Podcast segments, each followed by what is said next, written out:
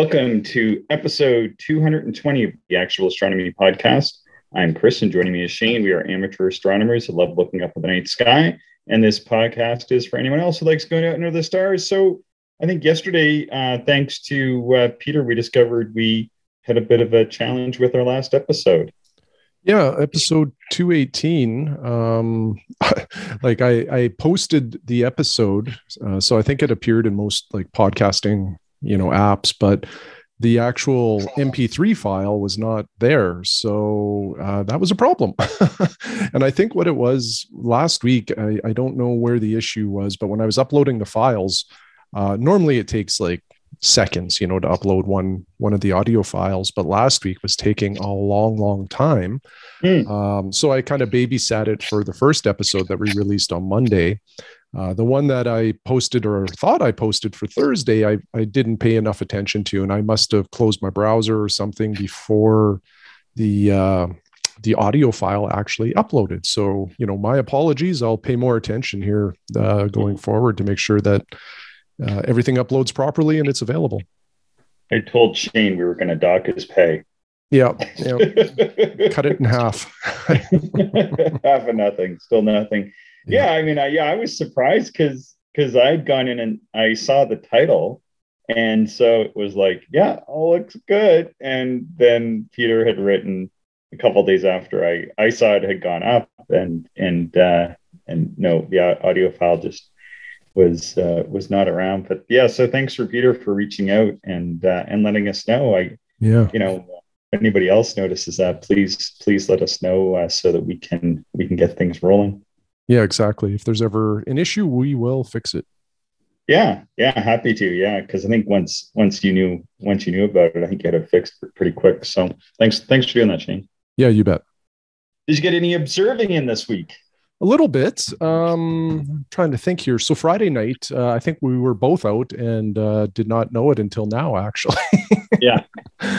Um, so I was in my backyard. Um, I have uh, received the adapters for the visual back for my TSA 102.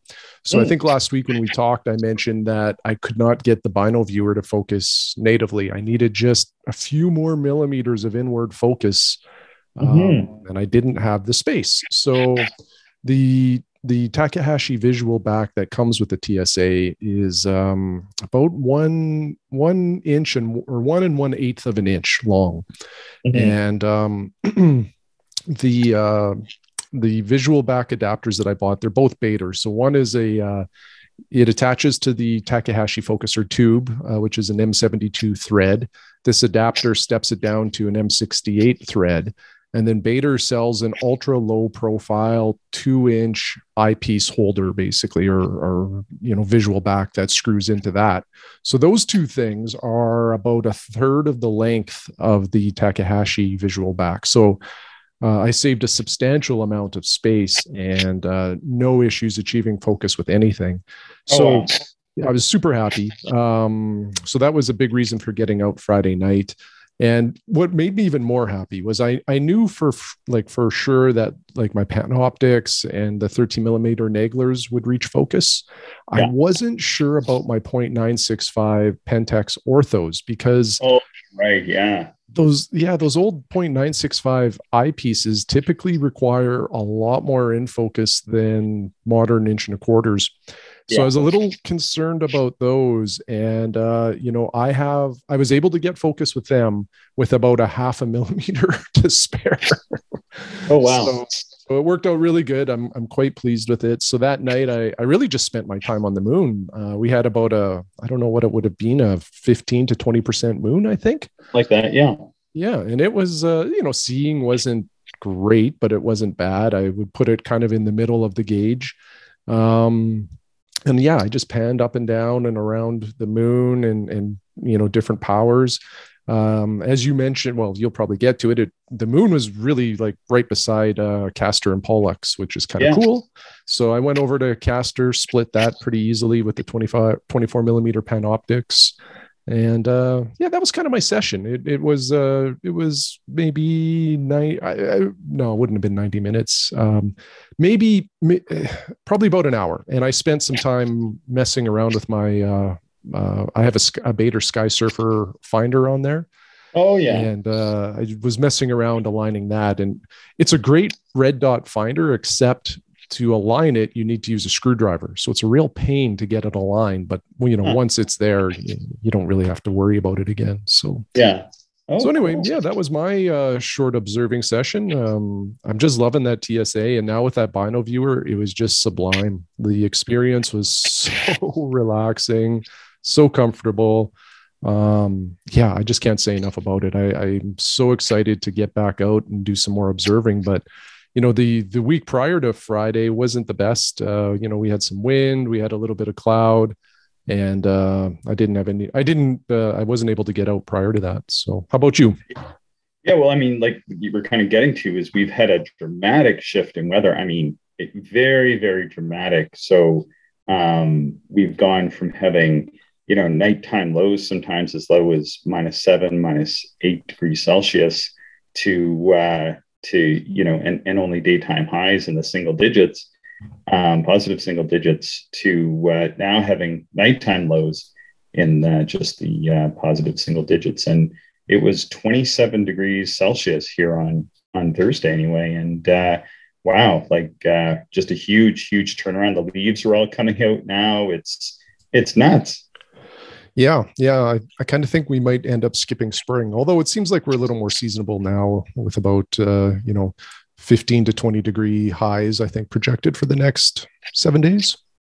Yeah, well, we're uh, we're out uh, at our at our place outside the city today, and uh, yeah, it's quite nice. Like it's finally cleared off. We had for a bit of rain um, yesterday, uh, mostly in the afternoon, and a little bit overnight, and a little bit this morning, and now skies are skies are clearing out. Of course, I've got to come back into the city, but had taken uh, Thursday and Friday off, so we were actually out here, and uh, yeah, it was just amazing. Like it was so warm, but you know there was so much snow here that I think there's still going to be snow um, because the leaves are coming out here, and the leaves are covering uh, the the still massive snowdrift uh, that blew off the farmer's field and behind us here. Like there's still probably three or four feet of snow up there. Oh wow, yeah, that's quite a yeah. bit. Yeah, like you can't really get to it, but I can still see it between the trees when I when I get up this morning. But uh, yeah, pretty happy because we were out here last last week or a week ago today, and, and uh, I think the ground was still frozen under our place because I think it was like 17 or 18 that day even and uh, but inside this place like you couldn't even be in here. It was so cold. But uh, yeah get out here thursday opened everything up and then friday um, and it was really warm even overnight on thursday and then friday was beautiful. Like it was supposed to be a terrible terrible day like rain and bad mm-hmm. weather but it, it, was windy but it was 23 above and uh, yeah opened everything up and just let the wind go through and i think that warmed the place up uh, and got the rest of that frost out of the ground. So yeah it's super super nice super nice out here now. And uh, and yeah, I actually wasn't even going to bring any optics at, at, all because the weather forecast was so terrible.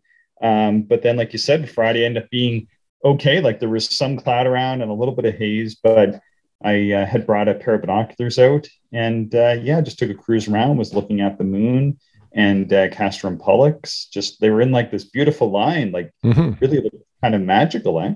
Yeah, yeah, it was really neat. Um, and there was a little bit of earth shine on the moon as well. I, I it was more apparent through the telescope than to my naked eye, but it mm. was hmm. definitely there. Yeah, yeah, and it was uh, yeah, that was neat to see, and could see some of the just using my seven by fifties, and then uh, let's see, uh, watch the summer triangle rising, and uh, you know took a look at uh, Vega and Deneb and Altair and then as well uh, my first view of M13 this year. Like not amazing conditions, but you know had a pretty fun 30 minutes considering it wasn't supposed like it was supposed to be raining, like pretty much a rainstorm, but it was calm and you know a few clouds poking around. And uh, yeah, I kind of had wished I I brought a telescope out at that point, but I don't think it lasted long because I kind of came in and went to bed, and when I got up, it was uh, you know really really cloudy um, by you know just after midnight, I think. So I, I, think it was a pretty big sucker hole. Like I said, uh, probably not too too bad that I didn't bring a telescope out anyway. So yeah, are you going to go look for the lunar goldfish? Chris Chris sent us this lunar goldfish.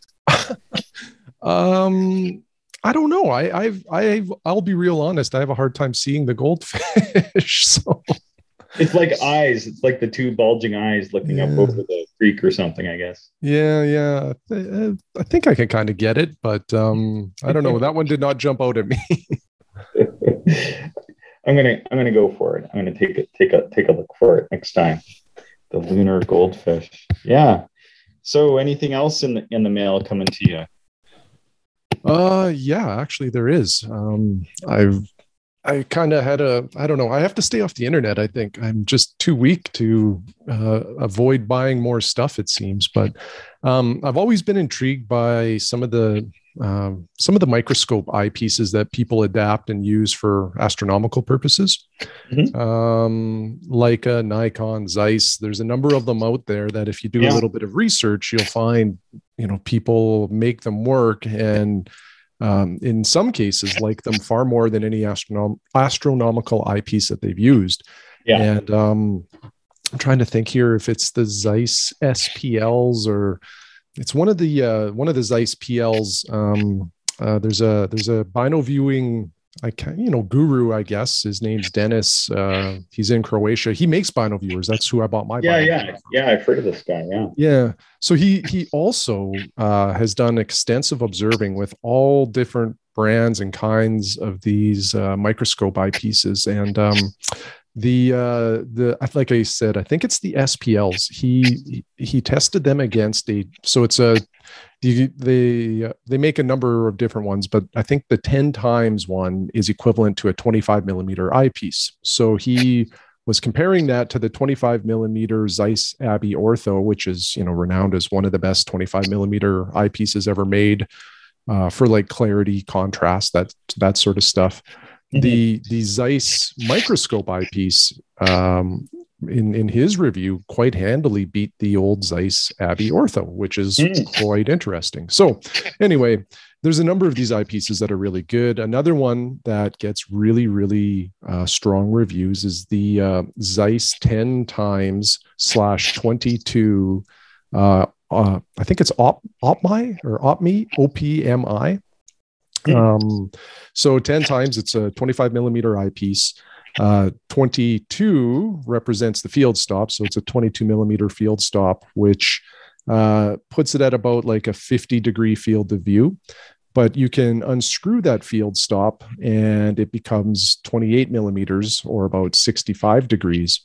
And oh, wow. um, again like the reviews on this eyepiece uh, you know are phenomenal and th- like people say there's they've never seen anything as transparent and the clarity and the you know on and on and on so they're quite hard to come by like they're rare and um, when they do pop up they tend to disappear and uh, so i came across a pair and uh, purchased them so they're oh, wow. coming from overseas. I, I want to say Romania, maybe uh, somewhere over in uh, Europe. And uh, yeah, I'll uh, I'll report more when I receive them and, and start to use them. But um, they're also made with uh, long eye relief, so the, oh, you know, they should be ideal for my purposes. I'm hoping, and um, yeah, I really can't wait to try them. You know, if if everything I read um, is the same you know if i have the same experience as what i've read about them these will easily replace my 24 millimeter PanOptix um, probably replace my 25 millimeter uh, uh, takahashi 0.965 inch orthos i got a pair of those so i think these may there's there's an opportunity anyways that i'll be able to get rid of a number of eyepieces if these perform as well as i'm hoping mm. well I, i'd love to look through this stuff hopefully we can uh, get together soon and uh, take a look. That'd be awesome. Yeah, yeah, yeah for sure. Um, yeah. we got the rain coming now, I hear. So we'll see. Yeah, be a little bit more rain off and on, but um, yeah, we need to get out and do some observing together for sure. Yeah, I know. Yeah, that would be uh, that would be great. Yeah, good stuff. Yeah, anything else uh, on your observing agenda, schedule, purchase list? Know, well, I, I really want to be done purchasing for a while. I do need to sell some stuff, so I've got a few things posted. Uh, probably will post a few more things once I, um, you know, get a better feel again for these new eyepieces. And I'm still debating which telescope uh, or telescopes I'm going to sell as a result of the TSA coming in. But So yeah, yeah. I'll, I'll probably sell but not buy. And then the other thing I want to do is just plan out my summer observing a little bit more. Hmm. Um, It's not you know it's not super well detailed. Like I'm I've mentioned before, I'm chasing down some of O'Meara's uh, hidden treasures, uh, mm-hmm. you know, his objects. So I probably will continue with that, but um, uh, I just want to review, you know, to see if, you know, when I'm looking for some of these objects, are there some other nearby objects that I should add to the list? Um, just, you know, sometimes when you're in that part of the, you know, a certain part of the sky, just nice to be efficient and observe as much as you can without having to swing the telescope all over the place. Yeah, yeah, no, exactly. Yeah, it sounds good. Have you tried the TSA on the SkyTee mount yet? Um, yeah, ooh, did I? I can't remember now. I don't think I have. I think I've just, or maybe the first time I used it was on the SkyTee. I'm not too sure. Yeah, I think it was on the SkyTee. Yeah, I, I mean, I imagine it worked pretty good if, if you did. No, I'm curious. So you're using it mostly on the Stellarvue one, is or, or on the Castor? Uh oh no, the caster would be way too light for this one. Yeah. Uh, so I'm using the Stellarvue M2C. Okay. Um, the Stellarvue M2C, I think, is about half the weight of the uh, SkyTee. So it's a it's a nicer mount for just kind of hauling it in and out for more of a grab and go setup. Mm-hmm. Um, the SkyTee would certainly be a lot nicer um, if I was doing like high magnification stuff because of the slow motion controls right. Um, and maybe even under a dark sky because then i could dual mount um, you know like a wide field smaller refractor on the other side of it. Right. Right. Yeah no cool. Cool very cool. But yeah you know next time we get together to observe i can bring the SkyTee out and uh, yeah. if you've got a tripod we can you could even just use it for the whole night you know throw it on there and away you go yeah yeah no i, I wouldn't mind doing that and uh, just to give it a try anyway whether you know it has uh, your scope or one of mine on it but uh, mm-hmm. yeah i think like the 100 millimeter Tak i think it's you know that that's just such a such a beautiful instrument. Yeah i'm really looking forward to uh to taking a peek through through yours. Yeah yeah it'd be a lot of fun. Good stuff. Got some uh emails? Yeah yeah we got quite a few again which is awesome yeah, really nice to uh, uh, Aussie Aunt or Aussie Ant was uh, was writing us. He he actually wrote uh, that he's uh, going going to go pick up an ED80 Skywatcher ED80. That I forget what color he said it was, but I I feel like that color. I call it champagne or champagne. I don't know, one or the other. And yeah, it's, uh, it's sort of a weird, uh, or I shouldn't say weird, but it's like an off gold or I don't know. It's a different color. It's kind of neat. Yeah. That's the same color. Yours is that color, isn't it? Or am I wrong? Mine's the uh, the black with oh, yours like the, the speckled black. or whatever with the sparkles yours, in it. Oh, right. Yours is the next one. Yeah. So they they originally released them as a gray, mm-hmm. and then they released them in this champagne color, sort of like a silvery gray, gold maybe, and then uh, then they released the black speckled one. I think they're still using a black speckle to this day. Yeah, yeah. I think the only difference between mine and the more modern ones are they're using um, a green dovetail now instead of a black one. mm. So yeah, the focuser might be different too. I can't remember, but but there's yeah. not a lot of difference. And uh, and an Aussie Ant wrote, and he he wrote about some Pentax XWs down there, and they were 450 Australian dollars each used. Wow. that was because the Canadian and Australian dollar aren't too far off. They're they're only nine percent off. So uh, let's see.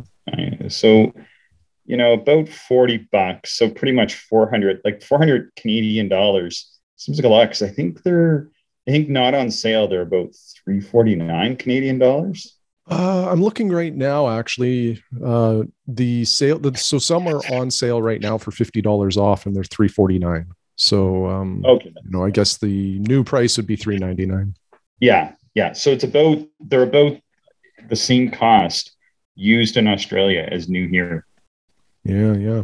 Well, like like Aussie Ant has been saying, um, you know, this the astronomical gear in Australia is uh, astronomically priced compared to North America. It seems. Yeah, so I'll just read his email. And one of his, he, we've kind of been going back and forth on a few different things. Um, Aussie Ant writes, uh, shortly after my attempt with the Magras didn't work out, Uh, I found this. It is a FPL 53 80 millimeter doublet. And from what I can figure out, see the photo, and this is the uh, 8080 in the champagne color. Uh, I just made an offer, good price for the Aussie market um, with a replacement two speed GSO uh, focuser, diagonal carrying case, 50 millimeter extension tube, and camera adapter just in case I'm uh, going to try astrophotography at any point. Um, the little guide scope in the photo is not part of the deal. I'm going to try to put this on my AZGTI for visual. I'm hoping this will be uh, a good wide field companion to the eight inch dog. He, he asked me, uh, he said, Chris, you've spoken a bit about your AZGTI on the podcast. Do you reckon that mount will handle this little refractor? Um, I think so, uh, Shane, because I'm using, so that's an 80 millimeter f7.5, right? That's what it is. Sounds right. Yeah. Yeah, I think that's what they are. And I looked it up and I think that scope is about a pound lighter or half a pound lighter than the way I have mine set up, and it's shorter. So it's shorter, slightly lighter. So I feel like it should work because mine is um, at least half a pound heavier and probably five or six inches longer. And so uh, mine definitely wouldn't be as as stable as a smaller, slightly lighter scope. So hard hard to guarantee, hard to know exactly what everybody's setup is like. And I've done a lot of work on mine, but I feel like I feel like that should work. Your thoughts? Because you you see my AZGTI in action, and I, I yeah, yeah. The one the one thing we don't maybe spend enough time highlighting. Um, there, there's two parts to this, and and the mount certainly is a big part of how stable things will be, but the other part is what's underneath the mount. So you do need uh, like the appropriate tripod or pier or, or, or something underneath that mount to make sure it, or to add stability. So you know, if you put the 80 mil on the AZ uh, GTI and it's uh, more vibraty than what you would like, it it just might be that you need a, a stronger tripod underneath it. Mm-hmm.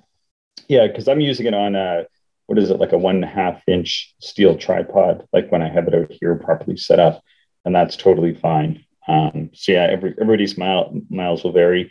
And I know that the AZ GTI comes with that really lightweight tripod, and a lot of people use that um, I gave mine to my nephew in a slightly different setup that I thought was a little bit better, but I really couldn't imagine using that little tripod that comes with the GTI um, for much more than the, the very lightest of telescopes. So, mm-hmm, mm-hmm. yeah, we'll yeah, and that can make a big difference. Um, I, you know, I remember um, a long time ago, I had the William Optic uh, EZ Touch uh, mount, and I was surprised. Um, like it, it came with a wooden surveyor's tripod, which was pretty good.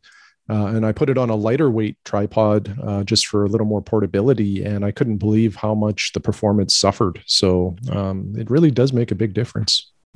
Yeah, and then he also asked if we had any eyepiece recommendations. He was looking at the uh, Baader Zoom, and uh, is that like the eight to twenty four Zoom? Is that what that one is? Something yeah, like I think so. Yeah, the Mark Four or whatever they're at now. Um, I hear yeah. that's they may have a couple different zooms. I know one of them is like pretty much one of the most highly regarded zooms, and one of them is decent. Yeah, yeah. I don't know. Like, I've never used any of their zooms. Um, I'm not sure what the eye relief is.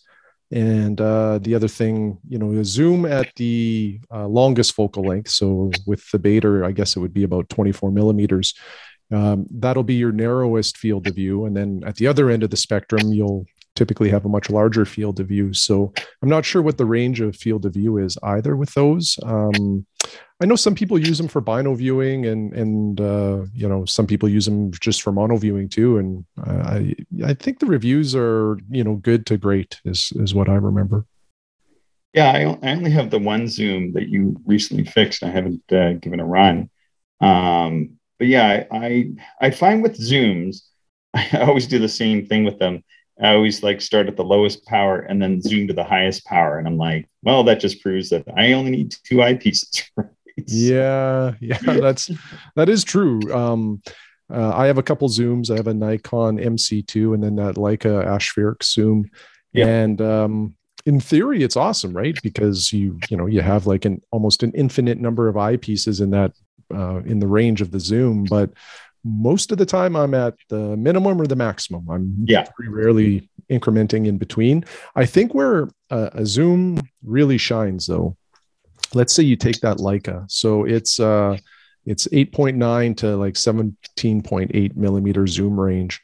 So if you put a two times Barlow on that, you're now like four and a half uh, millimeter to you know about eight or nine millimeter and i yeah. think where the zooms really shine is at high power because yeah. you can then dial it in to what the seeing will allow and get it just on that edge and yeah. you know that's ideal so the uh the TeleVue three by or three to six millimeter uh nagler zoom um, you know, is uh, is always intrigued me for that reason because it is such high power, and then like I say, you can get it exactly where you want it. Yeah, I look for it. I should try because uh, I think my Zoom is what a five to a nine. You you had it for a while, but I don't think you even looked through it. You were, I think we had bad weather or something. We had bad weather, and um, no, I never did look through it. That, I, if I remember correctly, too, it's quite heavy. Um, but yeah, yeah it, it's it's kind of the right focal, uh, um, the, the right focal range for a Zoom, in my opinion. Yeah. So on my scope, that would give between like 80 power and I think like 140 something power. Mm-hmm. And uh, yeah, so so yeah, I really should just break that out again and, and give it a give it a whirl and uh, and see because I feel like for deep sky and I think it has like a it says like an 80 or 90 degree apparent field of view. So maybe I'll maybe I'll get back into that. It's something I already own. So and if maybe if I don't like it, maybe I'll sell that off to uh, that would be good. I'd like to try that in the um, in the Nikon 1.6 Barlow. I think that'd be good. Mm, yeah, yeah, that would be uh, pretty interesting to see. Yeah, cool. All right, I have uh, email here from uh, Robert. Did you want to give uh, this one a read, Shane? Yeah. So Robert starts off with uh, I just wanted to take some time to send both of you a note to say that I really enjoy your podcast. Uh, I went back to your first episode and have worked my way up to about 10 episodes shy of current. Uh, the reason I thoroughly enjoy your podcast is that you both relay your experiences with your various scopes, gear, viewing, and other things that I find interesting and pertinent to my own astro experiences. Uh, other astronomy podcasts are good. However, they cover mostly astronomical events, uh, what is currently in the night sky, etc. Yours is uh, down in the dirt uh, review of things that I find relevant to my own actual viewing. Uh, you're chatting about mounts, eyepieces, weather, and such. I can relate to, and I'm always curious as to how others deal with these matters. Uh, great stuff, guys. Uh, just some info on my own astro background. I purchased my first scope in 2005, uh, which was a Meade refractor on a go to mount, uh, refurbished from Meade. And of course, the mount never worked right. Uh, I wound up selling the scope for some reason or other. I was traveling for my work a lot then, and I revisited the hobby in 2007 or so. And I went through the Dobsonian craze. Uh, over the years, I had a 12 inch, 10 inch, 8 inch, 6 inch uh, not all at the same time, of course. Uh, I came to tire of dragging in and out these scopes. So I eventually sold the 12 to get a 10 and then sold the 10 to get an 8, and you get the idea. Uh, I finally retired last year, and my wife and I moved to Delaware, USA, and I eventually migrated to a six inch Maksutov on a Go 2 mount. Uh, I can't say enough about the go-to mount, especially when not uh, under a really dark sky. I seem now to be going in the reverse direction uh, to scopes with smaller apertures as I find them quite enjoyable. I am looking at DSO objects for the first time, which I never did with the Dobsonians. Uh, I have a Meade Adventure Scope 80 millimeter, which is the same as the Orion ST80, which I picked up years ago but never really used until recently. Uh, I flocked the tube and re-greased the focuser uh, with white lithium grease. Um, actually, not a bad little scope. I use it with a white light solar filter. Uh, I also have a Lunt 40 millimeter H alpha solar scope. Uh, solar is cool, especially when the sun is so active. Uh, I recently picked up the Astrotech AT70ED. I can't say enough about this scope, which for the price, uh, the quality of the build and the optics are superb. Uh, I found something to modify uh, or or sorry, I found nothing to modify on the scope, which says a lot. Uh, I then picked up a small 90 millimeter Maksutov as well for planets when they come back uh, to the night sky. Uh, I hope to start going through my eyepieces soon to get some quality eyepieces in my kit. Uh, well, I've gone on long enough, so I won't take any more of your time. I ordered a T-shirt from your merch site. Seems like a cool thing to do. Uh, nice chatting with you both, and keep up the good work on the podcast. So yeah, thanks, Robert. That was a cool email.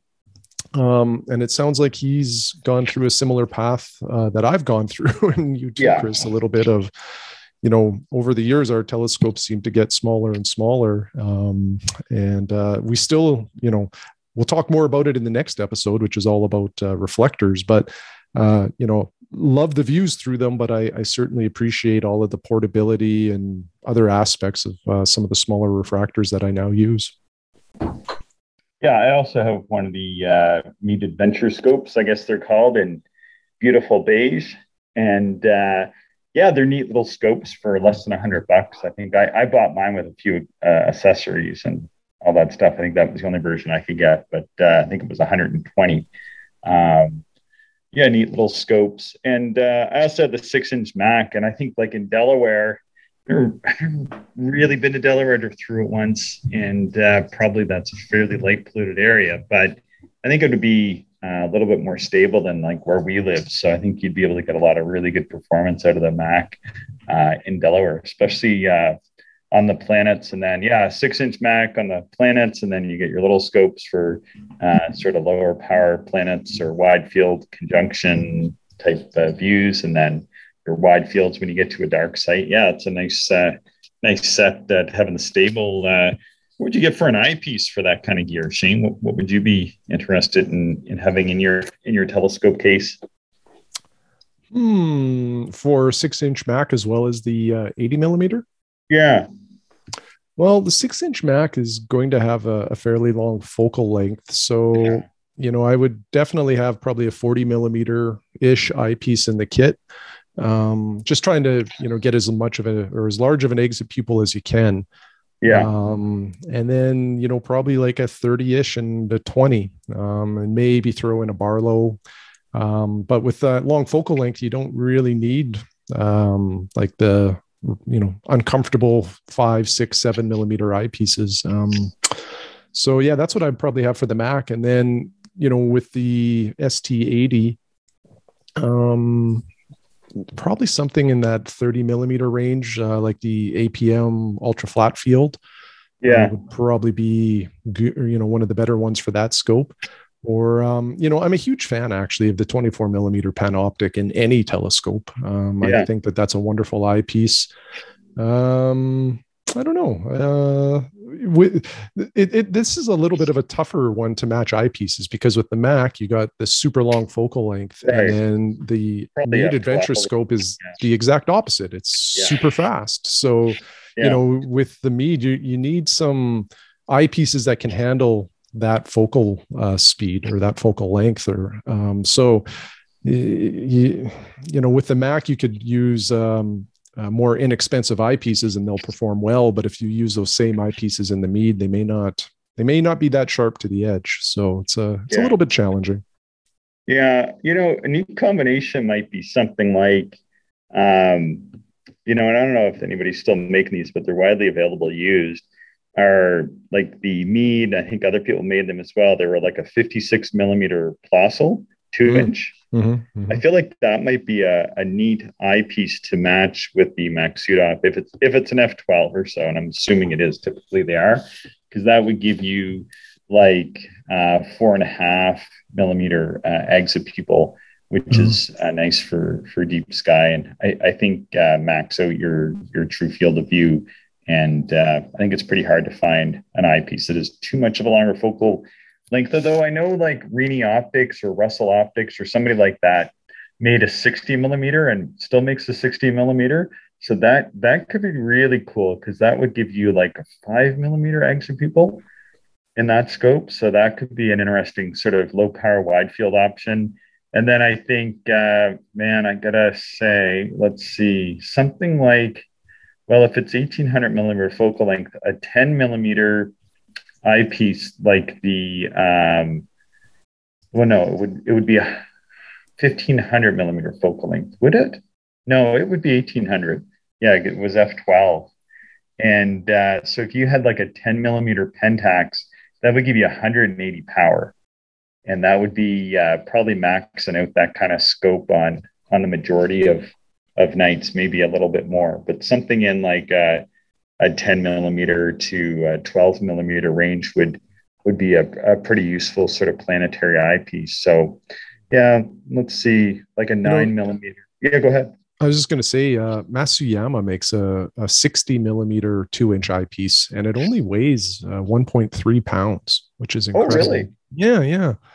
It's well, not it's not inexpensive. Like um, it's 595 US dollars, but I, I, think that would be a neat eyepiece.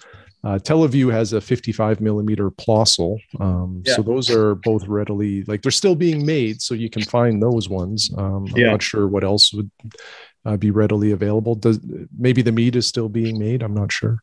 Yeah. Huh. Yeah. Those would be some interesting deep sky object eye pieces. And then I guess like um, something around 20 millimeters for like sort of a mid power. But yeah, I think, uh, I think you could find them pretty quick. Yeah. Three eyepieces you know, in that Mag Maksutov, like something that would uh, give you that really low power, like a 56 or a 60 millimeter of some sort. And then I think uh, like a 10 or, or 12 millimeter of some sort. And then something around about 20 millimeters, like right in the middle. And yeah, you could, I think, I think like those, like when I have my Mac, like it was really easy to pick the eyepieces because like the telescope could pretty easily do like 180 power. So you know, just use my 10 millimeter Pentax in it. I have my 40 millimeter Pentax for the really wide field. And uh, yeah, like where I was living at the time had uh, super decent uh, seeing conditions. So I, I, would often go out with just those two eyepieces and uh, have a pretty good night. And then I did have the 20 millimeter uh, Pentax as, as well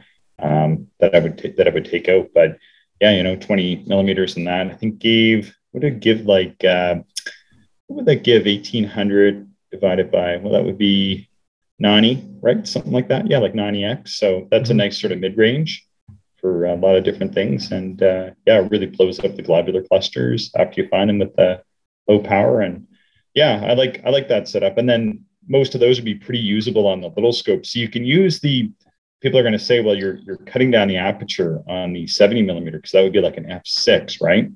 So yeah. you have like a 10 millimeter exit pupil.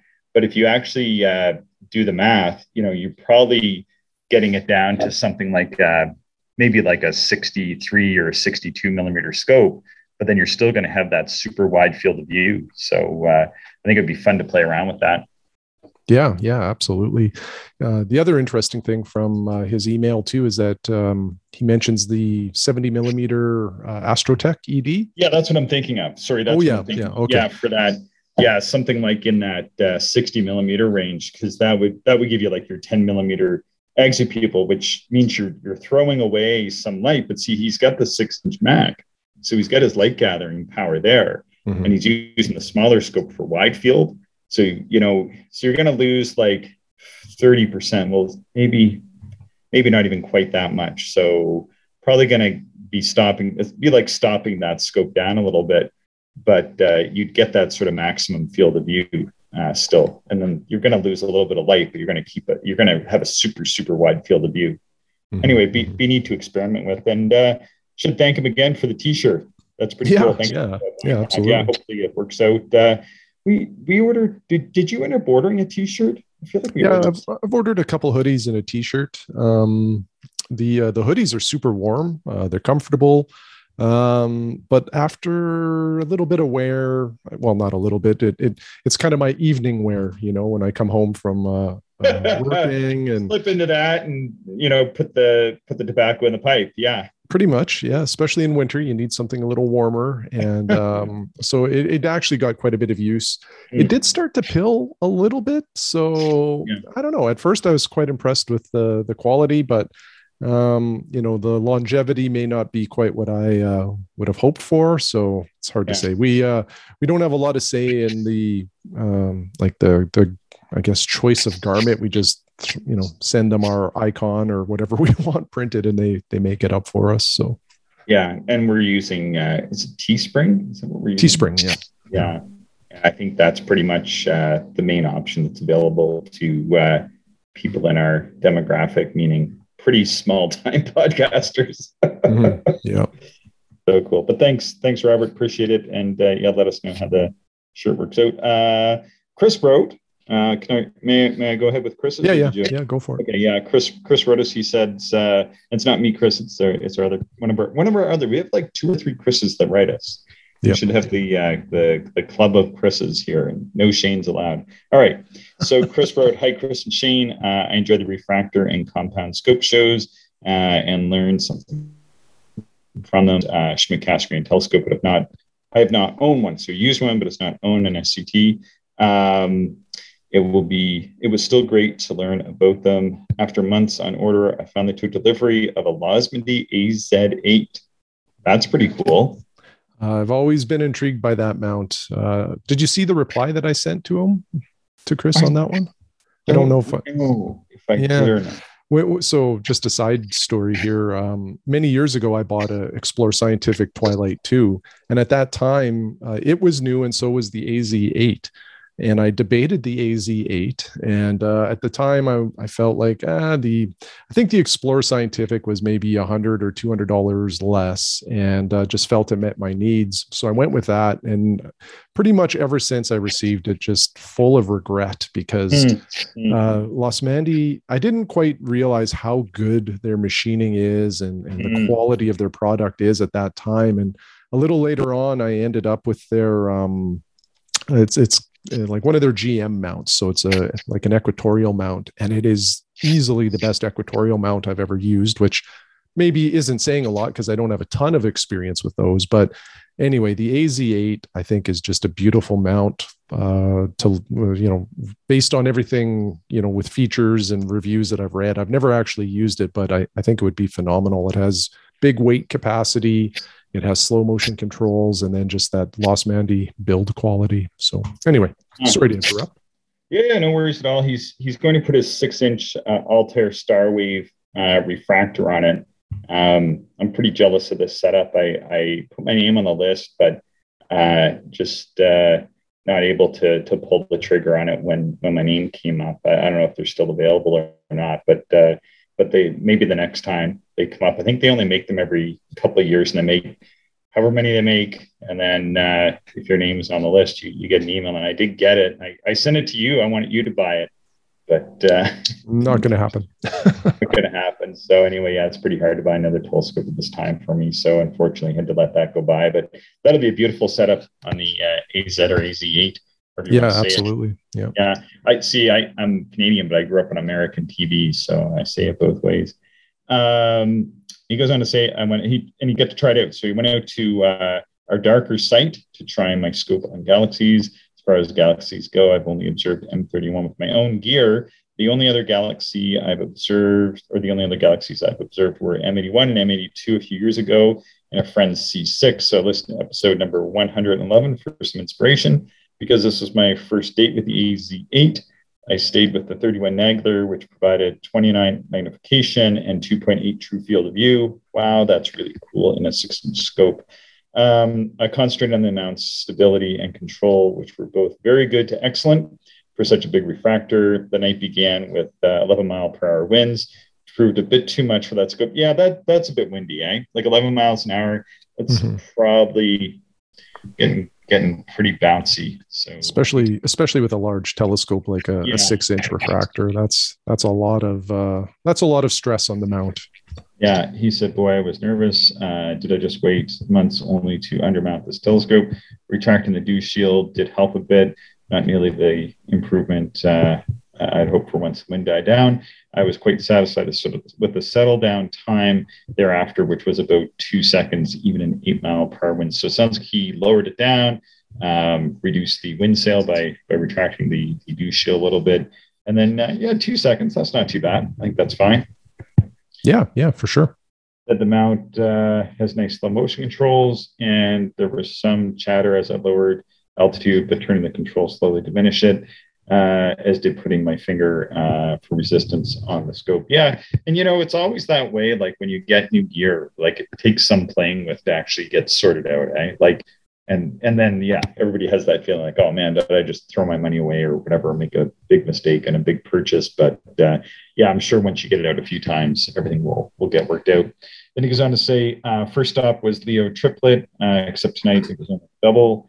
Or a doublet. Uh, might, could not see NGC 3628 uh, to come out of hiding. The additional galaxies in observation order were Messier's 87, 86, 84, 88, 60, 59, 58, 89, 98, 88, 85. Of these, M87 was the most prominent with a hot center and white gradient fading off into blackness. It is it as much presented itself as far away it, it, I'm thinking that this this is uh, making it look like a globular cluster um, more so than an elliptical galaxy. Um, spotting the others wasn't as easy, and I found myself turning to M87 as a starting point when I started getting lost. So yeah, I found that too. M87 is uh, super cool. I think M87 is that one that they they uh, did like that 3D model of the black hole in the center a few years back. You remember that?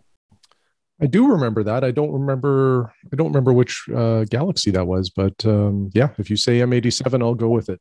Yeah, I think so. It's that big spheroidal up there in the uh, in the Virgo galaxy cluster. Um, he goes on to say, "I'd love to know from you guys what kind of powers to experiment with on these type of galaxies. I hope to get out again before the moon returns to try some higher powers. Um, what do your experience suggest? How do you find the balance between uh, the brightness and magnification. Perhaps I should go back to M87 as an easier target and experiment there. All in all, it was a great session for me. Lots of fun, having a bunch of firsts. I don't know about you guys, but I cannot look at galaxies without feeling there's someone looking back. They just look alive to me. I hope all is well and you're getting some quality time under the stars. Uh, thanks, Chris. Yeah, so what do you think for power? So that's an F5.9, or let's just call it F6. I can certainly give my opinion on this. yeah, well, so I think what I said was that um, this is a little bit of a subjective thing based on uh, personal preference. You know, some people like to frame an object with a, a large, uh, you know, field of view so that you see the background stars, and it sometimes is, uh, you know, aesthetically pleasing that way. Um, for myself, when it comes to galaxies, I usually start low power, you know, a, a wide field so that I can find it a little bit easier. Um, but galaxies are something that often can take magnification, uh, depending on you know on the galaxy. Um, but mo- most of them you can you can crank it right up if you want. And um, you know some of the Messier galaxies you can start to pull out structure using you know the right amount of power. So um, you know, I I just say experiment, and um, you know, if you've got the time or the interest, uh, when you find a galaxy, see how high you can go in terms of magnification and and what you think of it. Yeah, and uh, so I use an f five point nine, and um, I find my my favorite power is using like my 12 and a half millimeter eyepiece. So I think there's a there's a few different options. I'm using the Doctor 12 and a half, and I just find that eyepiece works so well in uh, in this sort of range of of telescope. These you know uh, mid-size and smaller refractors. Um, and I know that the the Morpheus eyepiece is Morpheus is the Baader um, 76 degree and is it 12 or 12 and a half millimeters or do you know Shane 12 and a half yeah so it's 12 and a half so I think that would be a good um, you know sort of slightly more budget friendly option. But I know there's been lots of 12 and 13 millimeter eyepieces. And I mean, if somebody doesn't need to wear glasses like like I do or, or we do, I know that you've even enjoyed your 13 millimeter Nagler quite a bit. Yeah, like the the 13 millimeter Nagler is uh, phenomenal for how small it is. Um, it's quite light. Like I think it's in the oh, low to mid 200 grams, and um, it, I think it's advertised as like an 82 degree or 84 degree field of view, like the other Naglers. I've heard it's probably closer to the 76 degrees that the Morpheus is.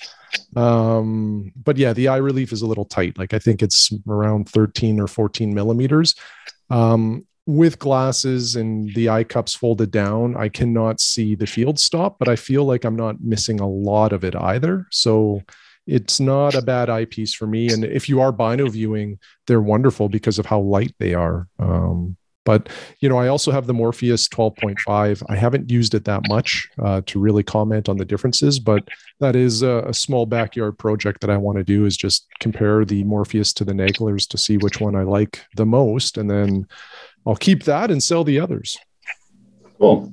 So uh, we have one more email, but I think we're getting a little tight on time. Uh, Shane, maybe I can just summarize uh, some of Tyler's uh, bits here, and he has some questions at the bottom. Maybe sure. How does that sound? So, uh, and I'm going to do this because uh, he he congratulates you, and it would be strange for you to read your own congratulations. Uh, so he was congratulating you on your recent observation of Sirius B, and and yeah, that's pretty cool that you were able to do that. Yeah, yeah. Thanks for that, Tyler. Um, yeah, I was super happy with that. I, have tried multiple times and and was unsuccessful uh, until my last attempt with the 120 millimeter refractor. Um, but it's an object that I do want to revisit, uh, kind of this next fall winter um, to split it again. So um, I'll, I'll I'll definitely be trying some more in the future. Yeah, yeah, very cool. And I think he's going to try to give it a try as well. And he also was uh, observing a bunch of Messiers and, uh, you know, kind of building on some of the encouragement that, that you had given um, about, you know, logging some of these objects uh, using his Meade uh, 90 millimeter Mac, which uh, is, is pretty cool. He's observing down under magnitude six skies in uh, in Arkansas, which is uh, which is pretty cool. He also uh, was observing uh, some of those uh, Virgo galaxy clusters, galaxies, and some of the galaxies up in, in Ursa Major as well, like M97. Well, sorry, M108, M97. That's the Owl cluster, isn't it? I think so. Yeah, yeah, it's pretty pretty tough one. Anyway, I uh, wanted to get to this, uh, and I'll read this last uh, paragraph. It has some questions. I also want to ask you guys a question that might be relevant to other listeners as well. Uh, when you're really pushing the limits of your gear and your eye to make a faint observation or a difficult split, how do you distinguish between an actual observation and wishful thinking? Uh, is this something that just comes with experience, or do you have any suggestions? Thanks so much, Tyler. Yeah, great question. I loved it. Yeah. What do you think, Shane? So maybe I'll just read what I responded uh, to Tyler with. Um, it's uh, it's a bit of a longer paragraph, but it won't take me too long. Uh, so uh, what I said is, I love your question about seeing an object versus wishful thinking. Uh, I'm not sure if there is a clear answer, and I'm not sure all astronomers use the same logic. Uh, for me, uh, multiple observations over multiple nights can confirm whether or not I've seen something. Um, it can also help to sketch the background stars and compare that to your star charts or your planetarium software. Uh, at least confirming you were in the right part of the sky is kind of where I'm going at there. And uh, then I went on to say, for me, an observation means I can see structure, estimate size or magnitude, and be able to show another astronomer and have them see it. Um, so those are some of the criteria that I usually factor in. Uh, there are exceptions, though, to that rule uh, because some objects are very diffuse, which leaves them on the edge of detectability. Uh, which means some people, even though you see it, they may struggle to see it. And um, uh, what else did I write here? Uh, I said last comment on this is that seeing is something you get better at. Uh, I remember many years ago, I was observing galaxies in Virgo with somebody uh, uh, that was in the astronomy club, but was new to the hobby. Um, I showed him some of the brighter Messier galaxies in the Virgo cluster. Uh, they were very bright to me. They jumped out. There was no missing them uh, when I got this other person to look through the eyepiece, he said, uh, "What should I be seeing? I, I just see stars." And uh, so, anyway, that sort of highlighted how I think you know, with more uh, eyepiece experience, you just get better at seeing this stuff as well. So, you know, it's uh, it's kind of a it's a very interesting question with not a super solid answer, at least in my opinion. What are, what are your thoughts, Chris? Yeah, I, I agree with uh, I think everything that, that you said. The, the one thing that I found is the sketching. Um, mm. For example, and I forget what the galaxy was. It's one of the, I think it's one of the it's one of the Caldwell objects up in. Um, it's up in Ursa Major or just off of Ursa Major. And I remember Mike was up here last year and I try to get it. Um, if I sound distracted, we get a couple big deer that are just walking by me.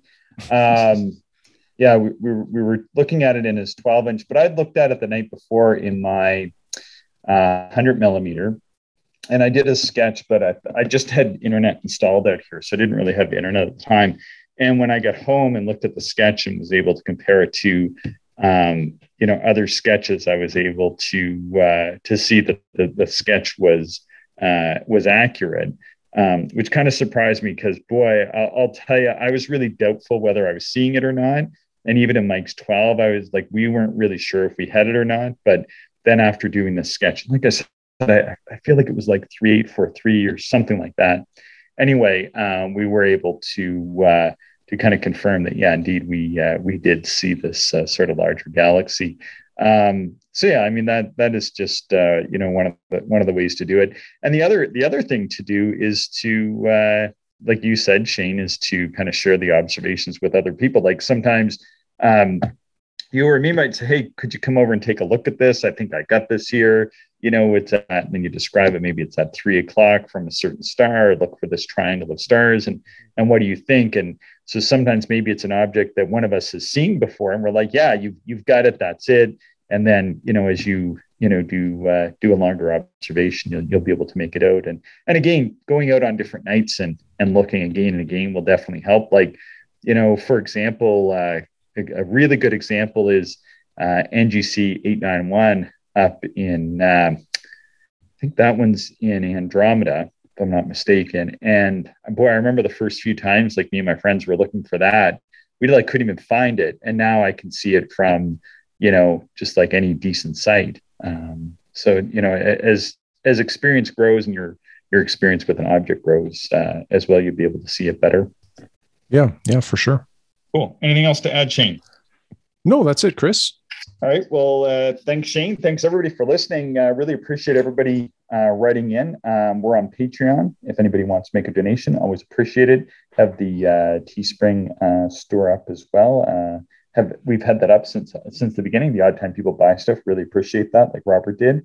And uh, we're always excited to get people's observing emails. Like we like getting these emails and questions uh, because I think that really uh, like demonstrates and, and it, and, it, provides a venue for people to kind of pose some questions and uh, and have some discussion here. And certainly, you know, I know there's lots of other even more experienced observers than us that, that listen to this. And uh, if people uh, want to write in and maybe maybe correct us, maybe we've made a mistake, or or you have uh, additional advice for people, then you know, we certainly appreciate hearing from from folks like that as well. Yeah, one hundred percent. All right. Well, with that, I'm going to go off and uh, watch my deer eating uh, my bush here. So uh, that's happening. Literally 20 feet from where I'm sitting, there's uh, three deer eating uh, a bush, which is great because I won't have to trim it. Oh, I should say there's actually four deer here now. So good stuff. I've got my own little herd. All right. Thanks, Shane. Thanks, everybody, for listening, and we'll talk to you soon. Thank you, everyone, for listening, and we hope you enjoyed the show. If you are interested in more information, would like to contact us, or if you would like to support the podcast, check out our website, actualastronomy.com.